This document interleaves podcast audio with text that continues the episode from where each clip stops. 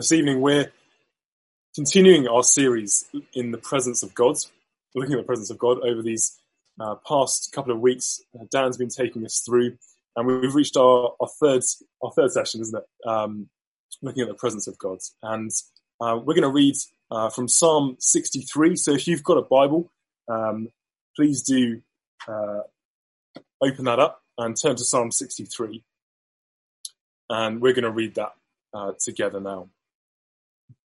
Psalm 63, a psalm of David when he was in the desert of Judah. You, God, are my God. Earnestly I seek you. I thirst for you.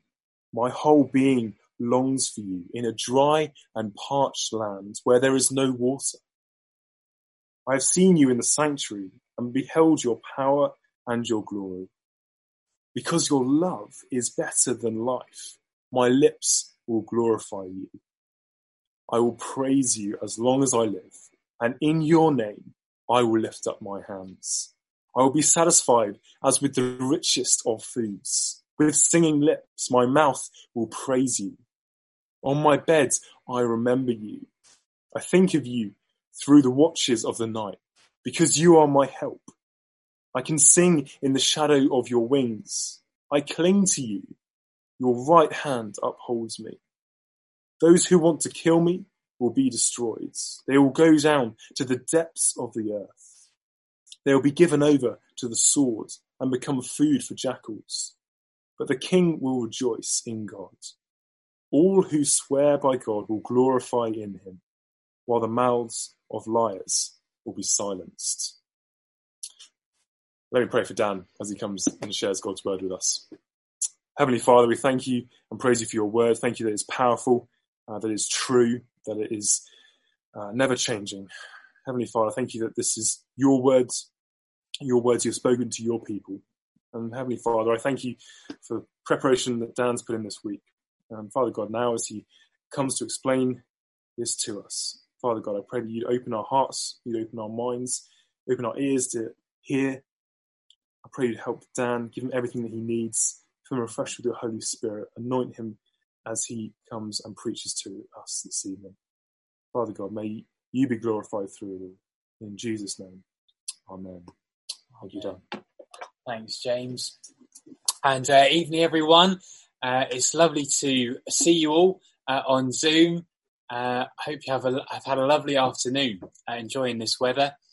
Just to say as we start, there is uh, a worksheet, an activity sheet, uh, maybe for those who are younger.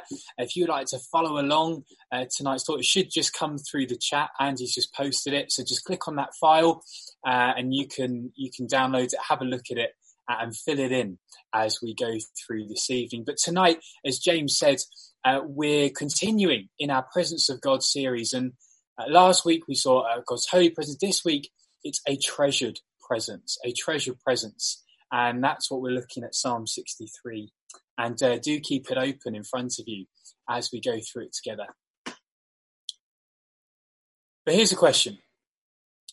If you could enjoy eternal life in a place that was free of all suffering, in a place that had no death, in a place where every tear was wiped away, where there was no mourning, no pain, you can live in a place where all of your, every single one of your friends and family could be together in that place, surrounded by the most amazing views that you've ever looked at.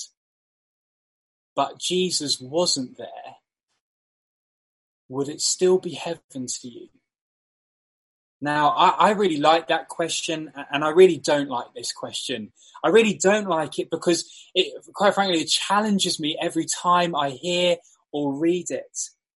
But I love it because it gets to the heart of things and it exposes the desires and the attitudes in my heart that I don't often get to see or realize that often. Because when I hear that question, I know what the answer is. As someone who's a Christian, I know the answer is no. It, it wouldn't be heaven. But there's a massive difference between what I know and what I truly believe. Because there's a part of me that when I think about it goes, well, that does sound pretty good, doesn't it? that does sound pretty good. It does sound like heaven. And maybe we've caught ourselves thinking the same things this evening. And suddenly what we uncover is what is so common uh, we find in a church today is that we can treasure what God gives and not treasure God himself. You could say that I treasure God's presents and not his presence. And the whole point of this series is looking at the presence of God to see that God is the greatest gift that God could ever give to you and me this evening. God is the gospel. We get to be with him. That is the wonderful news. And you know, I wonder whether one of the things that stops us from enjoying and treasuring God above everything else is because maybe deep down we, we don't believe that God is the greatest gift that God could ever give. We maybe don't believe that knowing and treasuring God brings a joy and a satisfaction that beats any pleasure and joy we could find elsewhere. It's the reason maybe, especially if we might be a bit younger, uh, it, it's the reason that we find maybe more joy in watching Netflix than we, we think we could find in opening up a big and wordy book, the Bible. That greater joy is found in seemingly everything else in life than maybe coming along to church and singing songs and, and listening to someone speak God's word. And you know, if that's true, then we really don't make much of God. Last week we saw that we don't make much of God if we don't realize just how holy and glorious He is. And similarly tonight, we're going to see that we don't make much of God if his presence isn't treasured to us. Now, what do I mean by to treasure God's presence? Well, that's the reason I've chosen Psalm 63 for us to explore this evening because Psalm 63 shows us what it looks like to treasure God above everything else. What it looks like to say that heaven could only be heaven if Christ was there. And uh, on our first week, we had seven E's. Uh, last week, we had three R's. Tonight, we've got three S's. Um, three S's. So the first one, as we go through tonight, we see in first S is seek. Seek. Now, this psalm that we're looking at this evening is written by someone called King David, and it's right there at the top in italics, uh, which we've always got to remember is to be regarded as, as part of the psalm itself. And it says there, it says a psalm of David when he was in the desert of Judah. And now on the surface of things, that doesn't look like it narrows it down much, does it? But as we read through this psalm, we see that David, he's on the run from someone who wants to kill him. We see that in verse 9. And there are a few times in David's life where he was on the run in the desert, in the wilderness, with someone trying to kill him. Saul, for example. But as we examine and we go through this psalm, it actually points to a, a time in David's life, a time in David's reign when he was king, when he's running away from his own son, Absalom. And we can see that account in 2 Samuel chapter 15. And David is is forced in, the, in this encounter to flee Jerusalem as he hears of Absalom coming towards him and he fears what's going to happen when he arrives. And so he leaves Jerusalem, he leaves his home to live as an exile in the desert, in the wilderness. A king who's lost everything his home, his throne, his power, his family, and even his own honor to some degree. And this is the context that David is living through when he's writing this psalm we're looking at tonight. And you know, I think that that makes what we read even more remarkable. I, I believe it really does. And let, let's read the first verse of our psalm again. Verse one. It says, You, God, are my God. Earnestly I seek you. I thirst for you. My whole being longs for you in a dry and parched land where there is no water. David, he's on the run, he's in the wilderness, he's away from home, he's thirsty, he's hungry, and yet he's desperate for one thing God.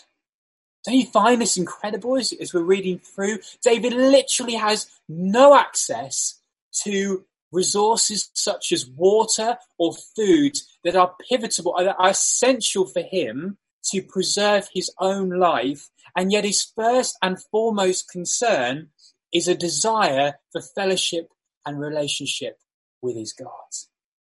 To pursue knowing God. I thirst for you, David says. Earnestly I seek you.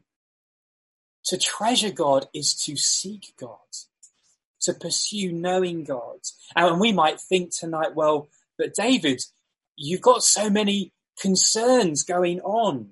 Your, your world's falling apart. You've got the to-do list the size of a mountain. Uh, why you, why have you got this as your biggest concern? Yeah, isn't this what Jesus himself said in Matthew chapter 6 verse 33? He says, but seek first his kingdom and his righteousness. Seek first his kingdom. Now, do you know, it's at this point that the easy application for us to draw is, is to treasure God by seeking God. And that's what we could say. And, is, and of course, that's true.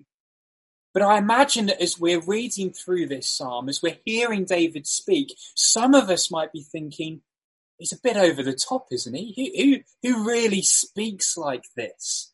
I mean, for most of us, if we're honest, we, we maybe just don't feel like this. This earnestness that David has, that he speaks of in, in seeking and longing after God. You know, we love God, but, but we might think that this is beyond us. That this is for people in the Bible. This is for the super religious. And so what we need therefore is not to be told to treasure God by seeking God, but to understand why we should, why it is the best and greatest thing in life, why it should be our aim every day. And that brings us to our second point this evening, our second S, which is satisfied. Satisfied. You see, the simple answer to why God should be treasured and pursued with every fibre in our beings this evening, like we see David do, is because of what we see next in our psalm. David testifies to it that God satisfies, totally and utterly satisfies. Look with me at verse 2. He says, I have seen you in the sanctuary and beheld your power and your glory, because your love is better than life. My lips will glorify you. I will praise you as long as I live, and in your name I will lift up my hands. I will be satisfied as with the richest of foods. With singing lips, my mouth will praise you. You know, no one's holding a gun to David's head telling him to pursue God. David's not seeking and, and pursuing God simply because that is how he was raised. He treasures God by seeking him because he knows that that is where true, unwavering joy and contentment and satisfaction is to be found. And you know, regardless of who we are this evening, uh, whether we call ourselves a Christian or not, wanting to find satisfaction like this is something we all want to find, right? We all want to be in that place where we have a heart that has a peace, that has a, a fullness, that is content in life. And you know, we will try loads of different things. We will buy loads of different things. We'll buy into different methods and routines that people herald as the way to fill that longing in our hearts. And yet deep down, I think we all know that as we pursue and we seek after all of those things, we are left, to quote a great book, sipping salt water. The more we seem to drink, uh, the more we seem to gain, the more we s- seem to still be thirsty.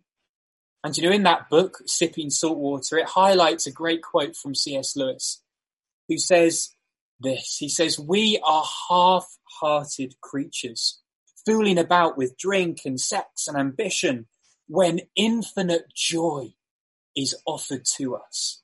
like an ignorant child who wants to go on making mud pies in a slum because we cannot imagine what is meant by the offer of a holiday by the sea. We are far too easily pleased. And you know, here we have David in our psalm who is testifying to us this evening of God's infinite goodness and joy and satisfaction. Your love, David says, is better than life. That's what David has to say. He says, I beheld your glory and your power. David has seen it. He experiences it. He says, I will praise you as long as I live. I will be satisfied.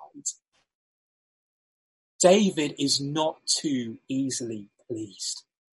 He pursues the greatest satisfaction that he knows in life. And you know, if that is true this evening, then that might mean that Blaise Pascal, a famous French mathematician was right when he said this, when he said, there is a God-shaped vacuum or hole in the heart of each man which cannot be satisfied by any creative thing, but only by God the creator, made known through Jesus Christ. Do you know when we treasure God, who this evening has been made known to us through the Lord Jesus, when we treasure Christ, we stop sipping salt water. We stop being disappointed at life that it never gives us enough. We stop being thirsty in a world that always tells us to have more. We stop seeking joy elsewhere and we start experiencing, as C.S. Lewis says, that infinite joy that is offered to us. And you know, it's not just David that knows the supreme worth that it is to know God, that is satisfied in knowing him. Paul in the New Testament in Philippians chapter 3 verse 8, he says this. I love this. He says, what is more? I count everything as loss because of the surpassing worth of knowing Christ Jesus my Lord, for whose sake I have lost all things and I consider them garbage that I may gain Christ. And you know, Paul He's a man in prison writing these words. He was a man beaten half to death from being someone who follows Jesus. And he still says with every bit of him that nothing could compare, nothing remotely compares to what it is to know and to love Christ. He says it makes everything else look garbage. Do you know who or what do you know this evening offers this kind of joy to us that isn't based on our circumstance, but is based on who they are? And therefore, if this is what treasuring Christ brings into our lives, I hope the obvious question, it was the question I was asking, we would be asking is, how can we have that? How can we treasure Christ like this? How can we make much of him? How do we live lives that long and seek after God's presence like David says? Well, that brings us to our last point this evening, our last S, which is savor. Savor. How does David seek and treasure God? Well, look with me. He writes verse six of how his mind is always drawn and meditating upon God on his bed before sleep, during the night as, he, as he's on watch looking for enemies approaching, he's thinking. I think it's pointing us back to the person described in Psalm chapter 1 for us, someone who meditates on God's law day and night. Do you know, David, he would have had to memorize large portions of God's words and there he would be throughout his day, marveling at who God is, marveling at God's love for him, this love that he knows is better than life. And the more David thinks, the more he meditates, the more he makes of God, the more he treasures him. Do you know, so often when I'm, uh, often when I'm reading my Bible, uh, I've maybe spent time in the morning reading it. When I, when I close it afterwards, you know, so often it's barely 20 minutes before I forget everything that I've just read in the morning. But you know, David shows us that treasuring God looks like reflecting and thinking on those truths constantly. You know, constantly being reflected and thought upon the, the, the cross of Christ, the, the resurrection of Christ, the, the coming of Christ, informing all of our ways throughout the day. You're stood there on the train. You're sat there in the car. You're lying there at night waiting to go to sleep. The Bible might be closed, but letting what we've read, what we know about Christ, let that shape and impact my mind for the rest of the day. Treasuring begins by thinking. And you know, the rest of the psalm, we see David explains how close he longs to be with God. And look with me, he says, I sing in the shadow of your wings. I cling to you, David says. Says, verse 11, the king will rejoice in God. All who swear by God will glory in him. David's prayer and his plea is to get me as close to God as I can get. That is what he longs for. That is what he's pursuing and seeking. Get me as close to God as I can. And ultimately, this psalm is a prayer a prayer that David prays. He, he longs for God and so he asks God for that. And Psalms, we've seen them, we've been going through them in our morning uh, services over the summer. Psalms are all about drawing near to God and expressing through prayer the emotion, uh, the pain, the joy that we are feeling. Treasuring God's not just thinking about Him, but speaking to Him too enjoying bringing our hearts, our fears, our failures, our circumstances all before Him and asking, like David, that we would be closer to God, that we would cling to Him each day, knowing more of His all satisfying presence. And yet, you know, I wonder as we see this man David, long with every fiber of his body, to seek and be with God. Someone who knows the all satisfying joy that comes through knowing Him. Do you know, I hope this evening we see this not as an invitation to think about how far we are from God or how little we treasure God in our lives. I know that's the danger for me as we've been going and we maybe compare ourselves to David and what he says but rather to let this be, as this psalm is designed to be, a catalyst to pursue and to seek and to treasure God with all of our hearts and to pursue the joy and the satisfaction that is found in Him. To seek His kingdom above everything else, that no matter how big how important the things we've got on our to-do list are to echo what I love the great George Muller, he said. And he said that the first and great and primary business to which I ought to attend every day is to have my soul happy in the Lord. I love that.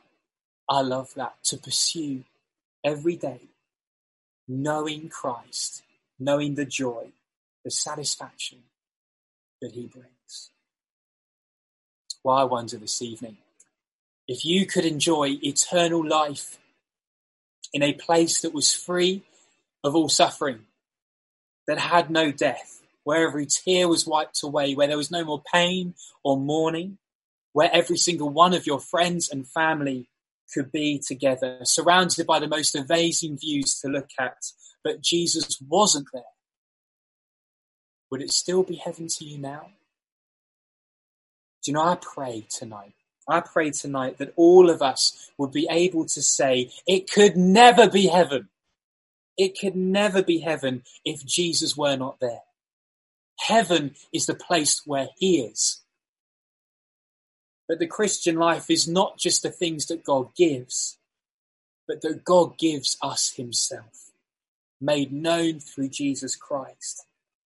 And David says that the truth is the most satisfying reality in the universe. So I wonder if we're young this evening and we're sipping salt water. You've been told that joy is found in all of these different places, but nothing seems to last. One craze after the next, nothing seems to stick. Then can I say, pursue joy by treasuring Christ tonight. Treasure Him. If we're tired this evening of the career ladder climbing, the obsession of getting higher, of getting more, and yet receiving no joy, then this evening, treasure Christ. And you know, if we've made out Jesus to be all about what he gives, but not to treasure who he is, then seek and savor Christ tonight. Do you know, God's presence tonight, as we've seen, is to be, as David shows us, a treasured presence.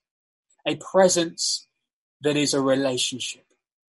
A presence that when sought, a presence that when savored, leads to an abounding joy, no matter what the, what the circumstances. A satisfaction for the thirsty.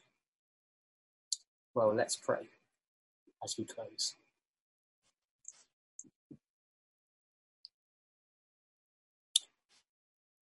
Our Father in heaven, tonight we want to recognize that your presence is a treasured presence.